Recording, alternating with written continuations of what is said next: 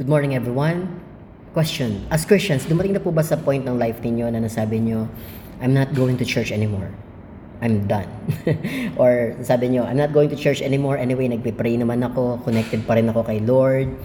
And may mga online worship services naman sa YouTube. Let me read to you this this verse in the Bible. Verses. Hello, everyone. Welcome to Sella Time with Eric. Thank you for tuning in. Sabi po dito sa Hebrews 10:24, And let us consider how we may spur one another on toward love and good deeds, not giving up meeting together as some are in the habit of doing, but encouraging one another, and all the more as you see the day approaching. Church is actually the people 'di ba? And we meet on a sanctuary and where- wherever we meet, kahit saan po tayo magkita-kita, yun yung simbahan. Kasi ang simbahan ay ang tao. And that is the home. That is your home. Your home church. And napakahalaga that you are connected to your brothers and sisters kasi there they remind you of who you are in Christ. There they remind you of your standing. They there they remind you of of many things about life, di po ba? Especially the goodness of the Lord. And as we keep being reminded, if we are always reminded by by the word of God and by by testimonies of people, we are always how do you call it? filled 'di ba? And try living it kapag umalis po tayo sa church, kapag ka hindi na tayo mag-attend. The chances are, the, the big tendency is mafo-fall tayo.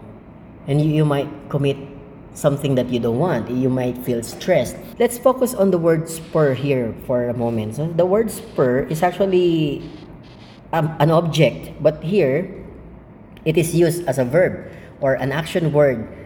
Let us consider how we may spur one another on toward love and good deeds. 'Di ba? Kapag nasa simbahan tayo, we are reminded to do good things. When you are in church, you are energized. Hindi ka lalo napapagod to do good. 'Di ba? Kasi that's the plan of the Lord since the beginning.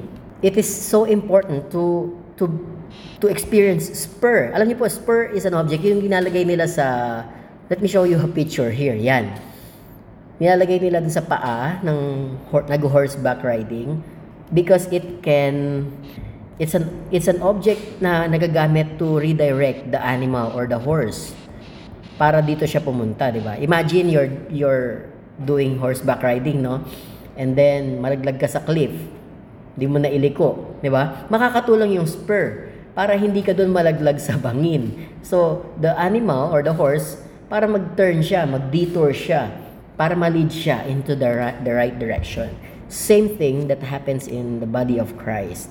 Kapag kasama mo sila, kapag nandoon ka sa home church mo, kapag nandoon ka sa mga group of people that you trust, that you know that love you, and those people care for you, they spur you. Do not neglect meeting together. At yung iba nga sa kanila noon, sinasabi ng ng writer dito, they have the habit of doing it. So, you know, the best thing that you could do as Christian, especially during these times, is you develop a habit of meeting together. Yung kapwa mo believers. You develop a habit of encouraging one another. You develop a habit of uh, praising God together. You develop a habit of depending on God together as a church. For more episodes, please follow this podcast, Sella Time with Eric.